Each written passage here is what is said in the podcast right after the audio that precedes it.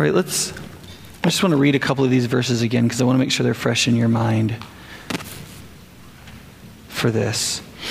So I want you to listen to what God, this is again 1490, 69 if you're looking in the book. And, and here's, here's why this is important. Um, because essentially this passage outlines what do you do when basically everything you've dreamed is totally shattered. And especially when that dream, you thought it was God's dream. so you don't only feel disappointed, but you feel spiritually let down. And this is God speaking into that situation with this particular group of people. And I want let, us just go back over verse three. Um, ask them, right? Who of you is left who saw this house in its former glory? How does it look to you now?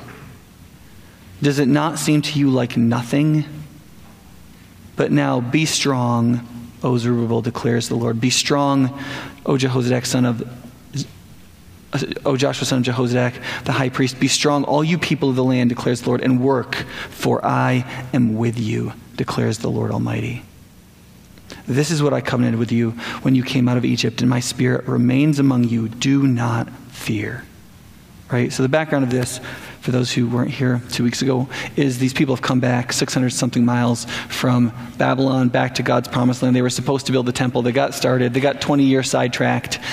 God finally shows up and gives them sort of a behind whipping in the first chapter. Hey, guys, listen, you got to build. And so they do it and now they've laid the foundation and they're getting ready to build and they've sort of cleared the rubble and they've laid the foundation and everybody can see basically what this is going to look like when they're done already. And it's not going to be anything like the original temple. Um, they're going to they're going to rebuild a temple but they're not rebuilding the temple that was built by solomon their greatest and wealthiest king that was a wonder of the ancient world. They're going to build they're going to cobble together a building to have worship in. Um, I, uh, I've, I, have had some experiences with the whole issue of dreams lately. Um, as you know, last week um, was Martin Luther King week, and um, uh, and I think in what you know, Martin Luther King's famous speech, as most people would associate with him, is his "I Have a Dream" speech, right? And that was a good dream. It's a good dream um, that he didn't see, right? There's been a good bit of progress, but he didn't see that dream. Um, but it, we know it was a good one. And, um, but yet, um, there, there's, dreams are not always treated that sacredly, right? Um, everybody's supposed to have a dream, right? I, I was in Disney not that long ago, uh, last week, and it was, I mean, everything was have a dream this. I mean, they had these shows from the stage. And I mean, we were walking by the show, and the whole show was like, do kids, do you have a dream? And I was thinking, I have a dream. I want to pick up Mickey and throw him all the way into the reflector pool, you know? It, eh, but I mean, the whole, and, and I mean, and, and, it sort of culminates in the, one of the latest Disney movies is this one, Tangled, in which there is a song called I've Got a Dream. And it's, you know, the concert guy with the hook who wants to be the concert pianist, and it's just everybody's got a dream. And um, and don't get me wrong, I don't mean to beat up on Disney because actually I like this is my third favorite Disney movie, and but but there's this whole sort of notion that you get if you spend any time with Jiminy Cricket that um, that having a dream and chasing your dream leads to most of the best in life. There's this general notion in the sentimentality of Americans that Disney makes billions on every year, and other people um, live out and profit from as well. That um, that having a dream, you've got to have a dream. Like if you were at a tea party and somebody said, What's your dream? And you're like, I don't really have a dream. They'd feel really bad for you, wouldn't they? They'd be like, Oh, you don't have a dream. But because you're, and then, and then you're expected to chase your dream. You got to chase your dream. In fact, you, you can do all, all odds and ends of immoral things as long as you're chasing your dream. And, um, and listen, I, I, I don't want to be mean about dreams, and I think that there are some people who need more dream ishness in their life, and there are some people who need more reality in their life. But, but here's what I think this passage tells us as clearly as anything, and that is that neither having more dreaminess in your life or more reality in your life is what actually brings courage and helps you overcome fear. having a dream is one of the most fragile forms of human motivation that has ever existed. And getting your motivation from a dream, particularly certain kinds of dreams, um, may create some motivation, but it will just as easily kill your motivation. So there's a real upper for you. Um, but so I think what one of the things that needs to happen though is there actually has, you actually have to make a distinction between kinds of dreams because there are some kind of dreams that are really good. I think I think Martin Luther King's dream was really good. So here's the distinction that I want to make. I think that we should see that there are two kinds of dreams. There's the kind of dream that you have because it's going to make your life. There's one kind of dream that will make your life. If it happens, your, your life is going to be made. And that's your dream. You know, if this happens to me, it's going to make my life. Now, you might not say it that crassly, but that's really what you think. And most of us have sort of kind of pictorial image in our mind of what that would look like. And then there's another kind of dream, and that's the dream for which you would give your life. It is a dream that's so noble, and in most cases, so moral in nature, that even if succeeding was a fool's errand, it would still be worth it. And, and the dream itself is worth dying for, even if it doesn't happen. Those are two very different kinds of dreams. And most of us do not make the distinction between the two. But one of them motivates powerfully, and the other one doesn't. the make your life dream will take your life, and the give your life dream will give you life. They're fundamentally different. And it's so easy, if you don't make the distinction, it's so easy to get caught up in how good a dream is. You get yourself a good make your life dream, and it kills you.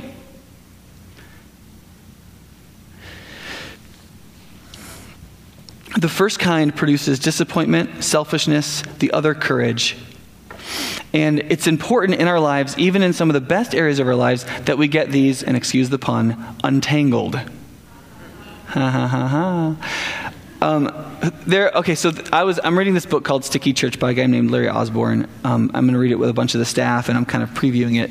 And um, when Larry Osborne went to North Coast Church, which is where he pastors in California, he was like 28 years old. And he was one of these guys who wasn't just a flaky dreamer, he was like a goals oriented dreamer. So he was the guy who would like been to the classes, and he had his little notebook, and he'd written out his like 10 year goals and all that kind of, he was that, he wasn't like kind of like the whimsical dreamer. He was the like, all right, I have a dream, and I'm going to make it happen dreamer. And so he shows up at North Point Church or North Coast Church, and he had basically two dreams in relationship to his ministry. One was to be a really good shepherd and pastor. And the other, which was a measurable outcome of that, was that he was going to pastor a church of over a thousand people. And the idea was is that is that one measurable dream would help him achieve the other. And so they would kind of they would have synergy with one another. But what he what he found out, so what happened was he shows up on his first day as like the the pastor, and like 150 people come, which was more than they'd ever had at this church. And then the next week they had like 128. But then in like eight or nine weeks there were like 150 people there, so that's pretty good growth, 120 to 150. And then three years later there was 151 people which is the growth of a third of a person a year, which is a little bloody. And so, um, he was just like he was just really dejected by that because he really felt like his dream was wasn't happening. And, and what he realized was that one of the reasons his dream wasn't happening is because his two dreams rather than synergizing with each other were actually in conflict with each other. His make your life dream which was to pastor a church of a thousand people or more was actually making him pastor in a way that kept him from being a good pastor, which in turn kept him from reaching more people. So his make your life dream destroyed his give your life dream and his make your life dream.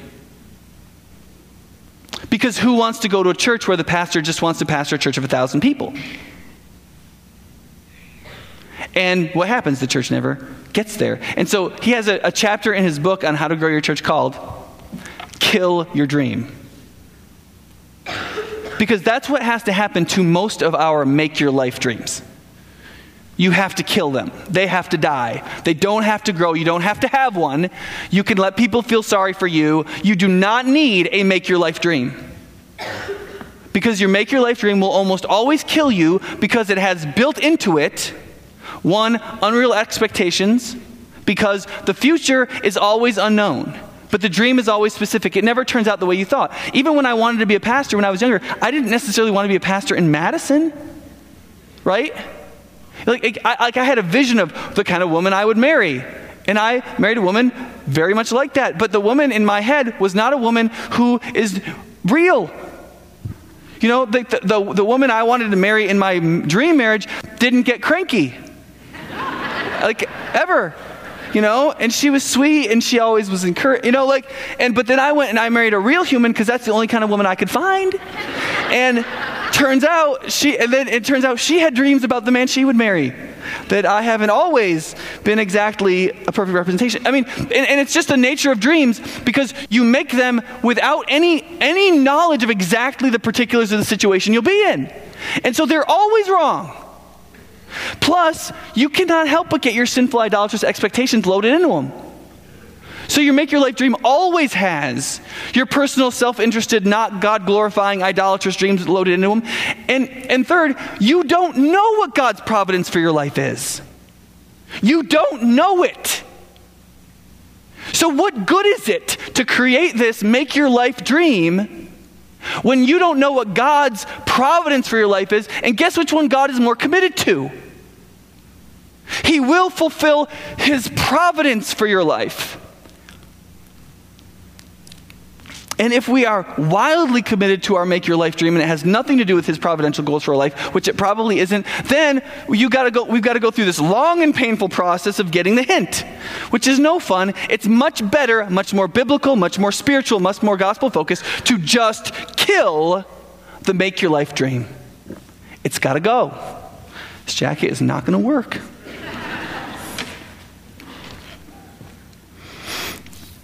And um, that's what's happening in this passage. God is essentially telling these people, because see, they know that God's providence is to build the temple, but they have added it to that the make your life dream of it's going to be great. It's going to be just like Solomon's temple. And what they're realizing is just because God wants this to happen doesn't mean he's going to make this happen. Because he's not. God is perfectly happy with a terrible looking, ordinary temple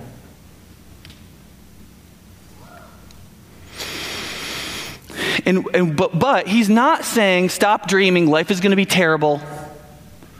You know, get yourself a garbage can and be Oscar the Grouch, and that's just how life is going to be.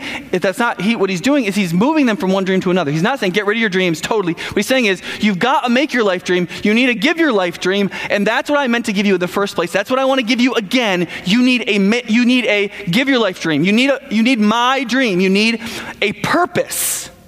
You need, you need a dream that will give you courage and boldness. You don't need a dream that is going to gut your motivation because it'll never meet your expectations, and then all you're going to do is quit and settle. And so he says, Look, just look at the temple you're building. Just look at it. Isn't it terrible? Like, get out the 80 year olds who were here when Solomon's temple was here before it was totally destroyed. Look at it. Just admit it. It looks terrible. It is not going to be like you imagined. Right? And then he doesn't say, but I'm going to make it that good. No, he says, look, it's going to be that way. And then he just says, now be strong because you're going to build it anyway.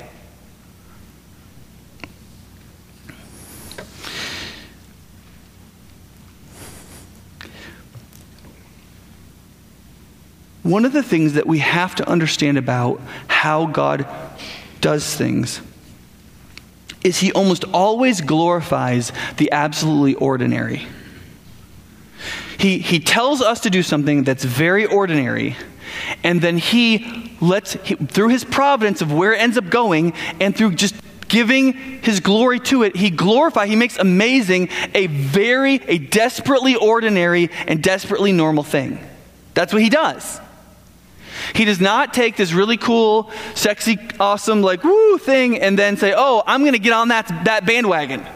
I'm going to get in on that. He doesn't do that. He takes something totally ordinary that's not cool and he gives it glory and it give, he gives it unexpected success. That's how, he, that's how he works.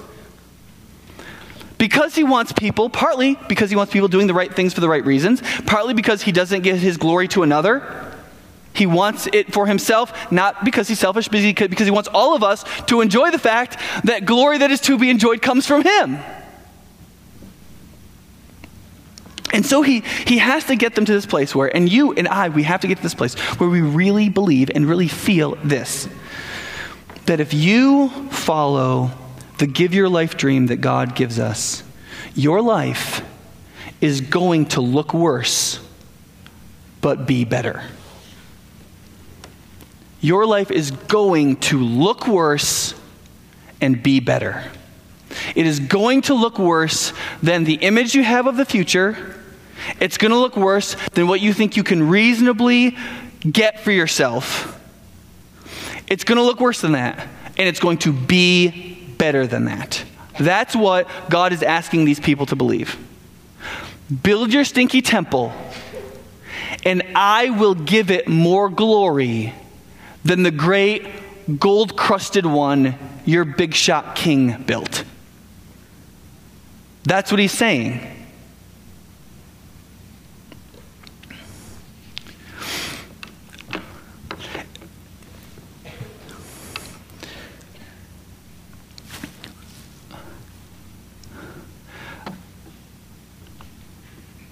Um, I, I, don't know how many of you saw the, the new version of the movie True Grit, but they quoted, a, there's a verse right at the beginning of the movie that says, and they only quote the first half of the verse from 28, Proverbs 21, that the wicked flees though no one pursues. And the second half of the verse is, but the righteous are bold as a lion. Now think about that. Now, if, now if, and I, again, I'm not trying to inordinately pick on Disney, I'm just trying to show a contrast here. Now, if a Disney writer had written that verse, they would have said, you know, the, you know, people who don't have dreams run away. But people who have dreams are bold as a lion. But that's not what God says. He says God links it morally, right? The wicked flee though nobody pursues them, but the righteous are bold as a lion. Why? Because give your life dreams are almost always fundamentally moral because they're about how things should be, how things must be. Whether or not I get anything out of them, they're disinterested in that sense. My personal interests and my interest in how the world is are separate, and I'm more interested in how the world is supposed to be. Why? Because I'm interested in how God says things should be, and so they're fundamentally moral. And now, you, now I know some of you are like, now wait a second, Nick, because most most people pitch the moral thing fast as anything. Yeah, well, that's because the whole reason they're moral to begin with is because being moral is a make your life dream for them. They're being moral because they think it's going to get them to the dream that they want that will make their life. So they're good so that they'll people will like them and they'll respect them and doors will open for them and so on. People who are moral for those reasons, yeah, they don't stick with their morality. Absolutely. Because their morality never was a give your life dream, it was a make your life dream.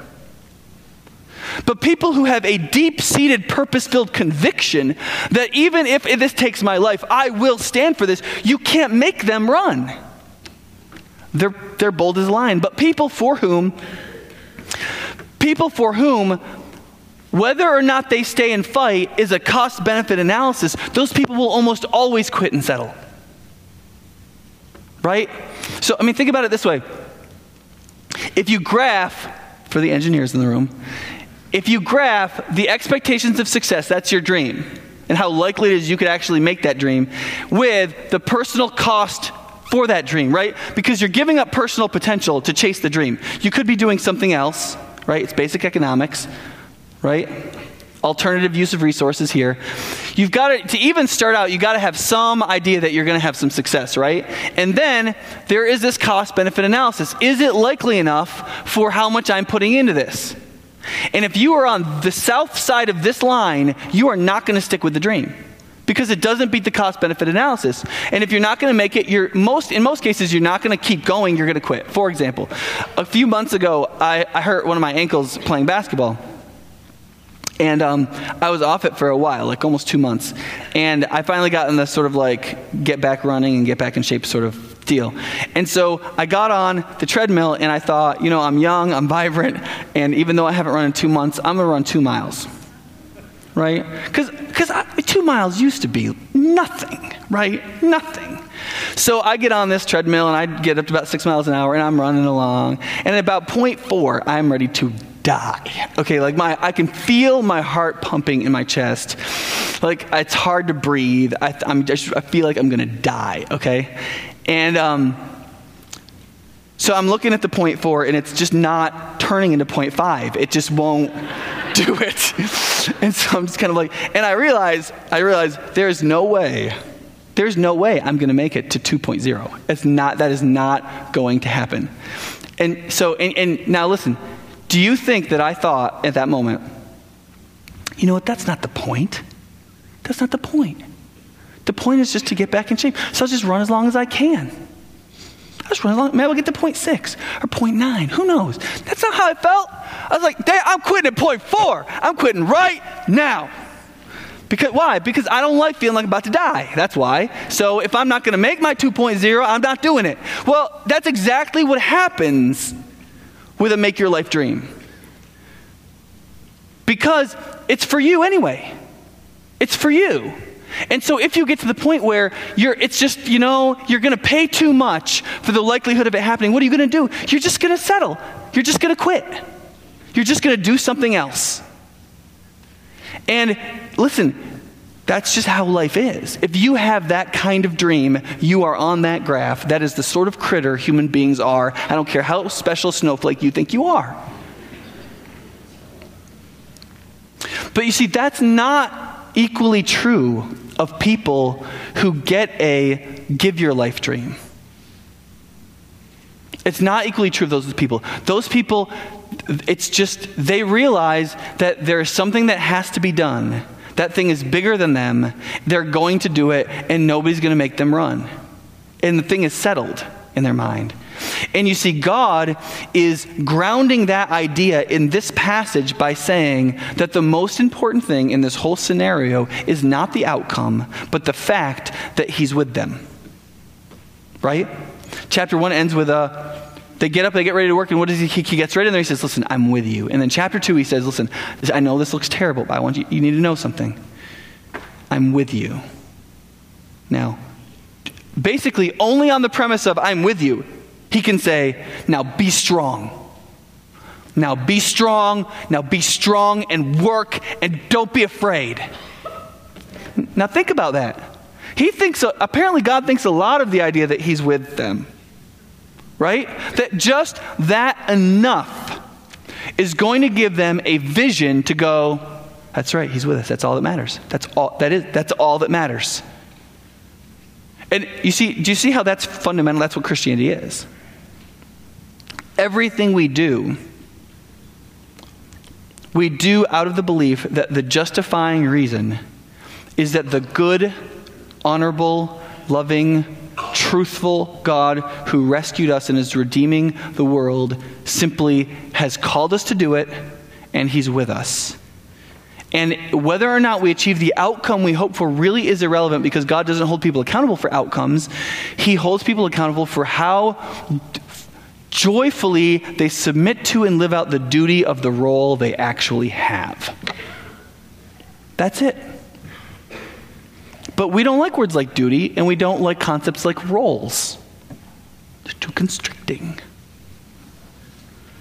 But that's, that's exactly what that's exactly the way God talks about these things. So, what I want to do for just a couple of minutes is I want to talk about how God promises to be with these folks because it's very easy for us to talk about having a relationship with Jesus or a relationship with God or whatever, and for us to be like, oh, God is with us, and then for us to load in our own expectations about what that should mean for God to be with us. Because what that normally means is, one, the minute we believe God is with us, what does that pull back in? The make my life dream. Because God's with me now, and He's good, so He'll be good to me. And so He'll make sure my make my life dream happens, right? Right? Of course. How many people pitch Christianity every year because of that ludicrous logical assumption that comes straight out of natural humanity?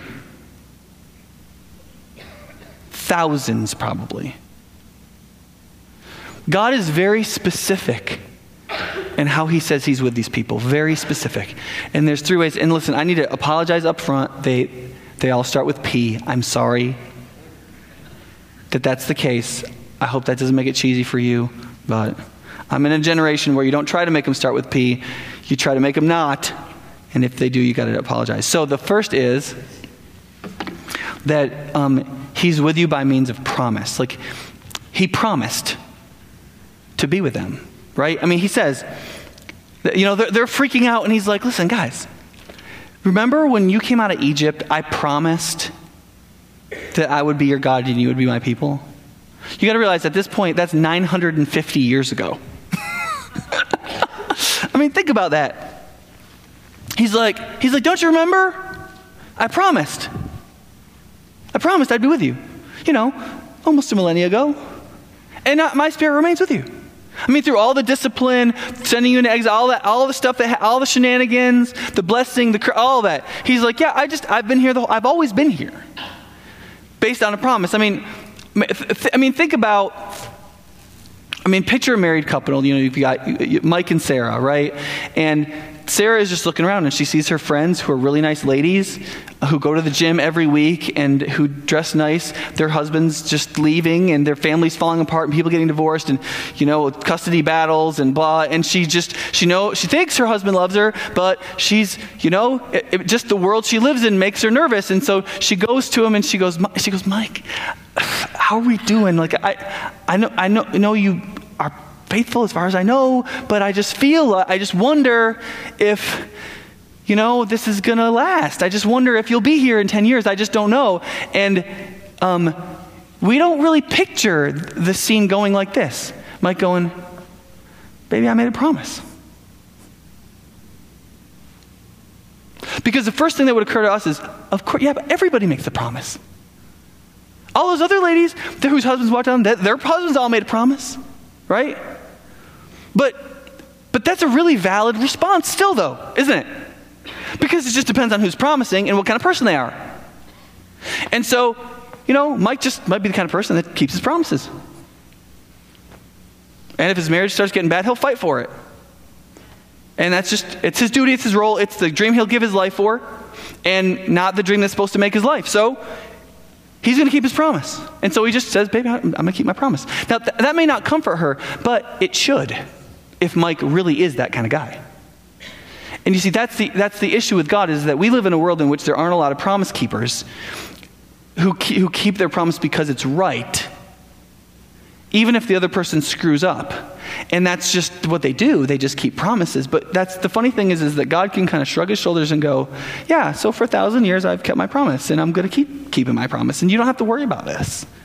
I'm going to keep keeping my promise. And my spirit still is still there. You didn't, I didn't even have to speak through Haggai. It was already still there.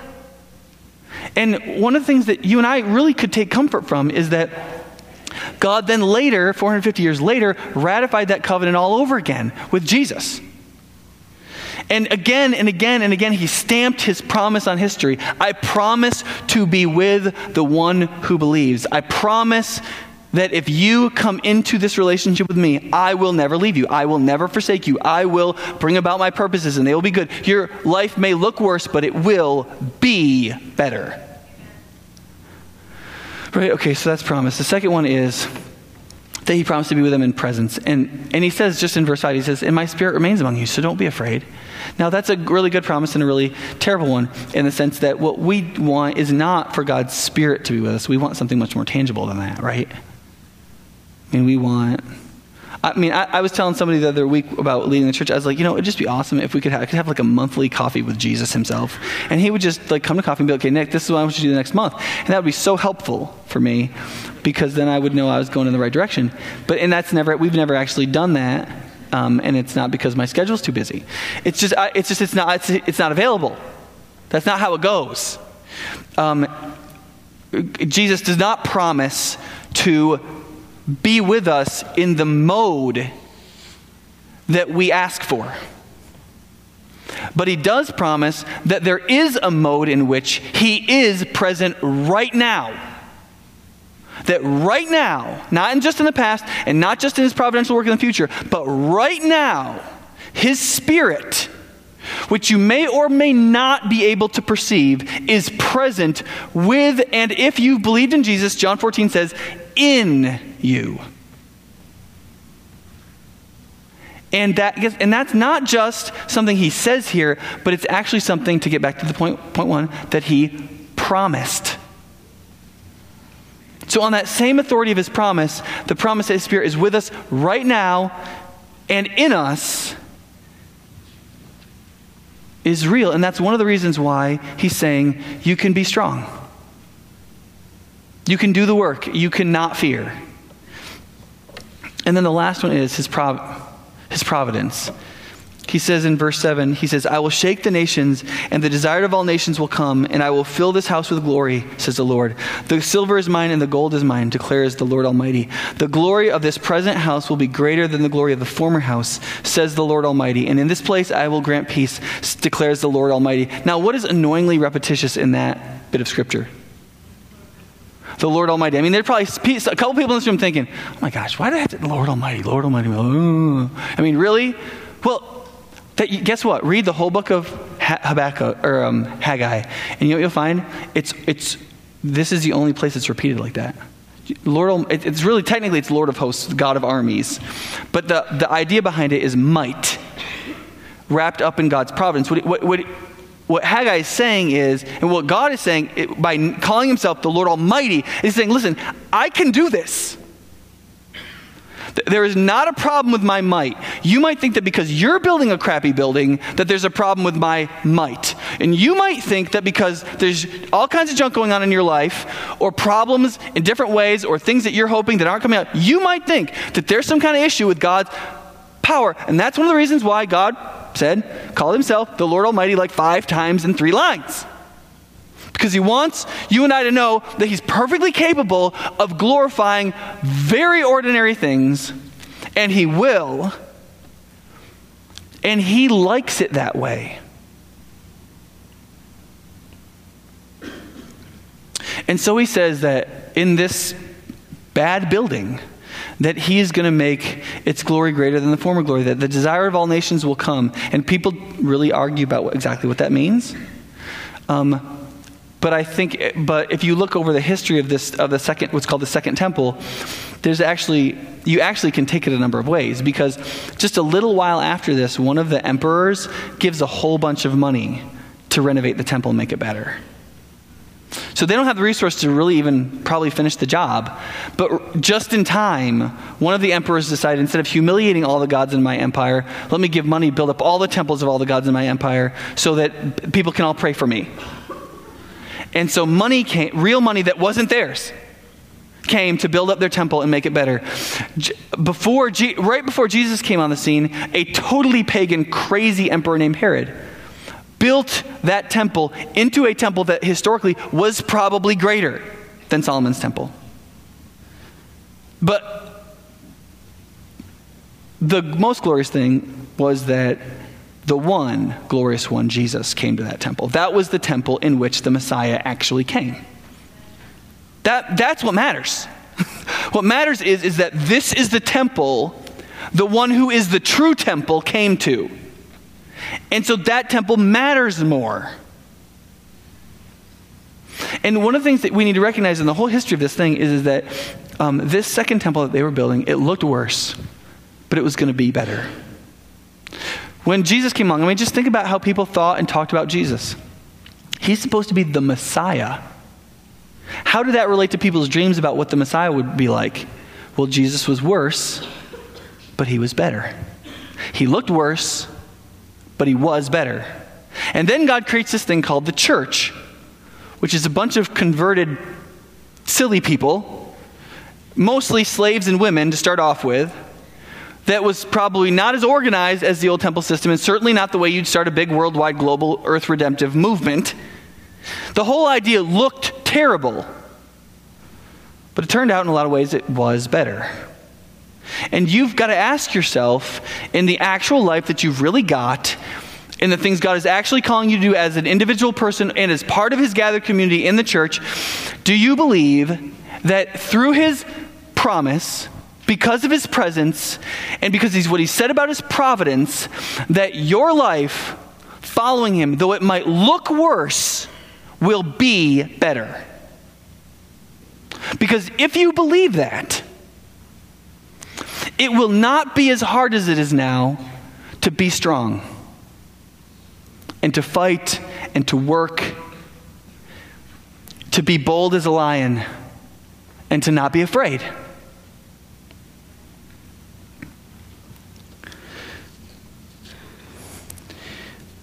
I mean, th- think about your dream for your life. Just think about your dream for your life. Have you given careful thought to how you have been dreaming? Is, is, is your dream a make your life dream?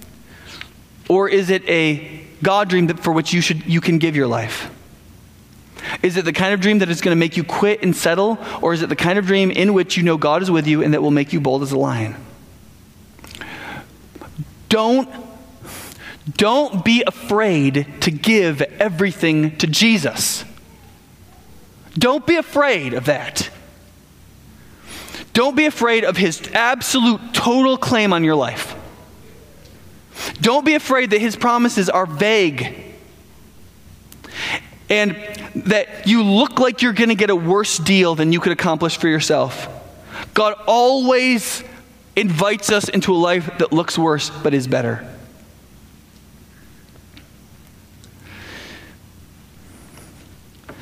I mean, think about your private life. Is your work a make your life dream or a give your life dream?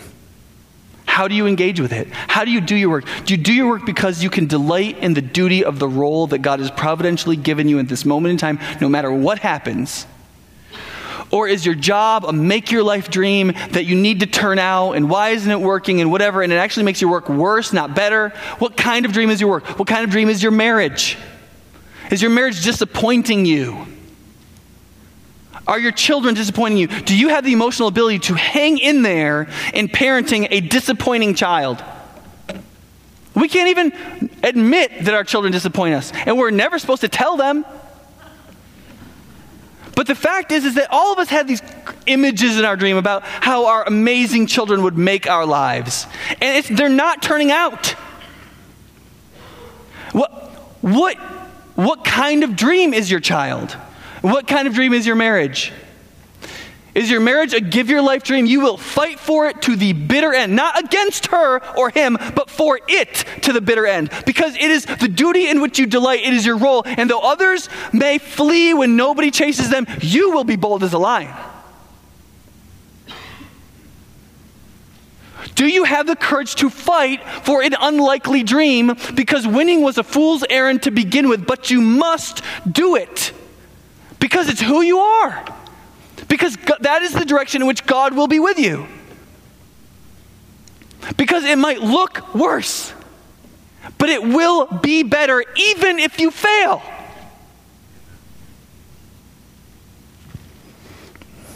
I have, listen, I hate divorce. I have seen some beautiful divorces. Not because divorce is ever beautiful, but because somebody followed Jesus and fought for the marriage till they couldn't fight anymore.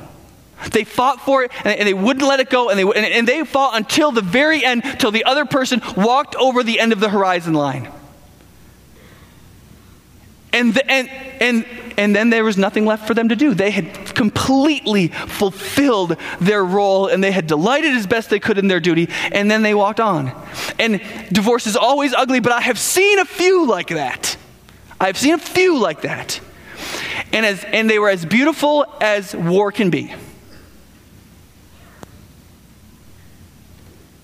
Because it is better even when it fails.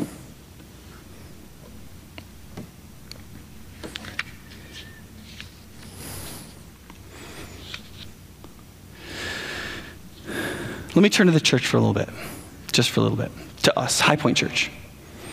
Um, it's customary for seniors to talk about vision, especially uh, you know, in January. January is a good time to talk about vision. Who are we going to be? What are we going to do? What hills are we going to take? How are we going to change the world? And um, listen, I'm so Larry Osborne. I so am like, I, I mean, I'm, I have, I don't really actually have my little notebook somewhere where I wrote that I'd pastor some big church, but I certainly believe that. And, and I also want to be a really good shepherd. And I totally believe what he says. Listen, one of those dreams will kill the other, and you got to kill the dream. And part of, here's part of my vision talk right now, okay? Um, there's some, we need to kill some dreams. There, there are some people who look back at the good old days and they want the good old days to come back, and that dream needs to die. And then there's some people who hated the good old days and they want to have better days in the future, just partly in spite of the good old days, and that dream has to die too. It's all just, that's all just got to die. There's some bad things in the past. There's some great things on which whose shoulders we stand on. The past is the past. The future is going to be the future. The future is not going to be like the past, and the future is not going to be like the future that we imagine. The future is going to be ordinary. It's going to be ordinary. It's going to be thousands and thousands and thousands of volunteering for 90 minutes in the children's ministry being part of the hospitality ministry and greeting a new family and making sure that they feel comfortable and connecting them with somebody they can really make friends with. It's going to be going on a Wednesday or Thursday night to your small group and and and and revealing something about yourself and really studying the Bible again and it's going to be all these ordinary things. I mean, think about all the extraordinary things we'd like to a- accomplish together. I mean, I, I, mean, I'm thinking of like, send missionaries to the unreached peoples of the world and raise up a new generation of young leaders to bless hundreds of churches, to lead hundreds or maybe thousands of people in Madison to Jesus, and to build really fun but totally unbreakable families in a world in which families are so fragile and so stressed and no fun. I would love to do that. Would you like to do that? I think that would be really awesome. And I would give 20 years of my life to do that. But listen, even God centered dreams are made up of 50,000 totally ordinary, not sexy steps that are boring. I mean, how does a missionary get on the field? Right? They have 500 coffee meetings where they say, I would like to go to Kazakhstan, and here's what I feel God is calling me, and whatever. And at some point, they have to ask you to write a check every month for thirty to seventy thousand dollars, and and they have to ask you that because they aren't going to Kazakhstan unless a lot of people say, Yes, I will not buy Starbucks four times a week, and I will write you a check for 15 years. So that, and, and that, that's not glamorous, nor is being the missionary glamorous. It, it looks like packing and getting on a plane and flying to a place and renting a house and putting up some pictures and making some friends and spending years learning a language that makes no sense to you. And and and all these normal ordinary things. Missionaries aren't out there like swinging from indiana jones like things and shooting behind their head and throwing bibles down people's throats. That's not what they're out there doing it's not glamorous. Right? I mean, think about young generation leaders. Yeah, wouldn't it be great to raise up a young generation leaders, train them to bless churches and strengthen churches all over the country? That would be awesome. But we, we don't have 2,500 young leaders, right? We don't have that. No, we've got We've got Jen Eppinger, who wants to start on Monday, but is going to have to raise support because we don't have money in our budget for it. So she's got to raise her own support to be our intern. We've got Adam Darbone, who lives in my basement. I want to broach on something because I want to show you a video real fast um, of this. One of the things that will take for us, and here's a very ordinary thing, is we need five to ten families to commit to, at some points, being boarders, where, where they take one of these young people into their house to cut their, their 30% or 40% off their expenses for doing an internship or being here, and they just say, listen, you can just live with me. That's a very ordinary thing. It has extraordinary impact. And um, it, but, but, and here's why I want to show you this video um, of Lisa and the Cusos, is because for, for most of you, that, that's a life that looks worse than the one you have right now. If I said, hey, I want to put a 21 year old in your house for like six months or a year, that, that sounds to you like a worse life. But everybody who does it says it's better. So if this works, why don't, you, why don't we watch this for a minute?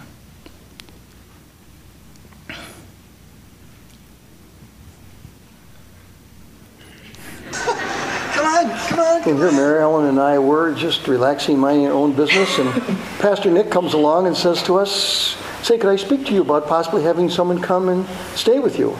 We said, "Fine." And Pastor Nick came. I think we were probably sitting right about where we are right now, and got involved in the conversation. Um, at that time, he indicated perhaps there would be a pastoral intern. Later, he did a bait and switch on us. And we ended up being the winners, I think, because uh, lo and behold, along came a fine young woman to live with us, Lisa. Yeah, and I was trying to figure out where I was going to go and what job I was going to accept. And um, one of the perks of accepting at High Point was that there was a potential opportunity for me to have free room and board. What I told Lisa was that the last thing she needed from us was a, another mom and dad. We were not going to be her mom and dad wondering whether she was going to be home for dinner and what time she was going to be home at night and blah, blah, blah. We didn't want to do, be that. And I think that she really perked up when we said that because from there on, we just talked and clicked and decided upon what day she was going to move. I have to shamefully admit that when Pastor Nick first brought up this topic and, and Lisa was going to coming, or Lisa could come to be with us, the first thought that crossed my mind was, um, how is this going to impact me? And then, but very quickly on the heels of that was, no, how might the Lord use this for His glory? And as soon as that switch was made, then it wasn't like, well, am I going to lose something in this? But rather, how's the Lord going to use this? And when once one started to see it that way, then it was like, wow, I wonder what this is going to be, because clearly there will be some changes here. And it has been, and it has been absolutely wonderful. And it has been just the very fact that the Lord is bringing together His brothers and sisters to share life together. And that's what has happened here. We're just so grateful for it. I would say that, yes, I have one regret in that it would be, why didn't we do this when our girls were at home? And see, be able to see the blessing of what we are experiencing. So rather than dwell on that and look at the negative, when our family was here over Christmas, uh, there were nine of us, our two daughters and um, their families. And as our grandkids were on the floor playing a board game with Lisa, I thought, look at how they're enjoying her. And what a blessing for them to be able to understand that we have her living with us. And the Lord put on my mind, who knows down the road? Maybe they will look upon that and think, I want to do that someday. I mean, I feel, oh my gosh, it's been such a huge blessing, an incredible blessing to live here. Not only for the obvious financial reason, but I feel like I've not only learned a lot from conversations that we've had and just seen what the Lord's done in your guys' life and what He continues to do, but also I just get to see what a marriage centered on Christ is about and what it looks like to be parents and grandparents who love Jesus and also love their family. So, I mean, it's just been really pretty awesome. What?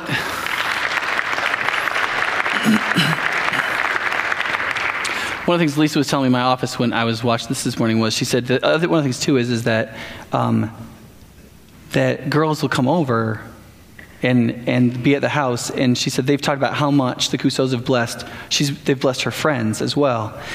And um, and I, I I mean I show you this partly because I want us to have a great training opportunity for young people. And for people coming out of college who, who don't have a lot of money, who have to raise support, to have a place where they can have room and board is a game changer. And it could be an enormous blessing for you. But, but here's, here's the reason why it fits into this sermon is because it's a life that looks worse but is better. Who wants their privacy stepped on? Who wants another person in their house? Who wants another mouth to feed? Who wants somebody else who could, you know, be in the shower when you want to get in the shower? Like in my house, you turn water on and one, it like heats up your shower. Like I have one of those houses. And so now there's like seven people living in my house. And who, who wants that? I mean, it's a I mean, we want our privacy, we want our space. It's a life that looks worse, but it's a life that is better because an or, a very ordinary step is taken in which God accomplishes his providential purposes. He brings redemption. He does all the things you've, you've wished would happen, all your dreams, but it comes through totally ordinary things. So you can. And if that's, if that's the case, we think that way, you cannot tire when parenting that disappointing child. You can, you can not be afraid to fight for a failing marriage. You can not waste your cancer or your health. You can be strong in the face of another load of laundry or another snow covered driveway. Um, or you cannot be afraid to spend 90 minutes with mind numbingly boring crawlers in the children's ministry so their parents can hear the gospel. You, you cannot be afraid. You cannot fear. You can be strong. You can have courage because you know God is with you when you enter into His give your life dream that looks worse but will be better. And so, as much as I love great vision talks and I like to be inspired and I like to be told where we're going to go and what we're going to do and how many hills we're going to blow up and we're going to push Satan back to the Red Sea and blah, blah, blah. Listen, I believe all that stuff and I want to accomplish some great things, but I do not want to create a make my life dream that destroys a give your life dream. I do not want us to have some idea of what we're going to do that won't break down into the ordinary parts because life is ordinary, turns out, and normal things, turns out, are normal. And if we cannot embrace the ordinary and normalness of every single thing we do and actually do them, delight in the duty of our roles, nothing gets accomplished. Nothing gets accomplished. And so I want to encourage you that this morning there are some dreams you might you have that might need to die. If they're make your life dreams, they need to die. You need to trade them for a give your life dream. I know it's scary. Your life will it'll look worse, but it will be better because of God's promise, He's been with you, He'll be with you. His presence, He will spiritually be with you in this moment, right now. And His providence, He will turn it out for some ultimate good.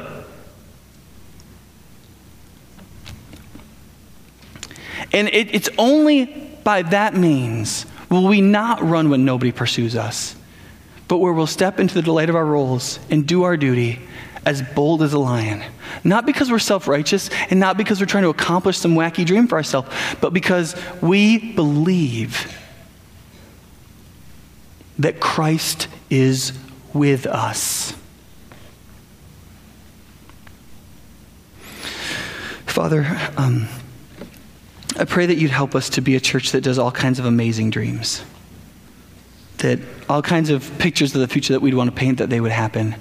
But Father, we pray that you'd make us a people who embrace our ordinary lives, who are not afraid to do what needs to be done, who don't wait for something cool to happen, but do the but lift each boring brick and put it on each other. Don't make us a people who only want to come to the ribbon cutting and the inauguration of the building that we're to build, but help us to be the people who put the mortar on and put the brick on, and put the mortar on and put the brick on, and put the mortar on and put the brick on every day, every day of our lives, and who do it happily because we know that you're with us. Pray that you'd make us that kind of church in Jesus' name.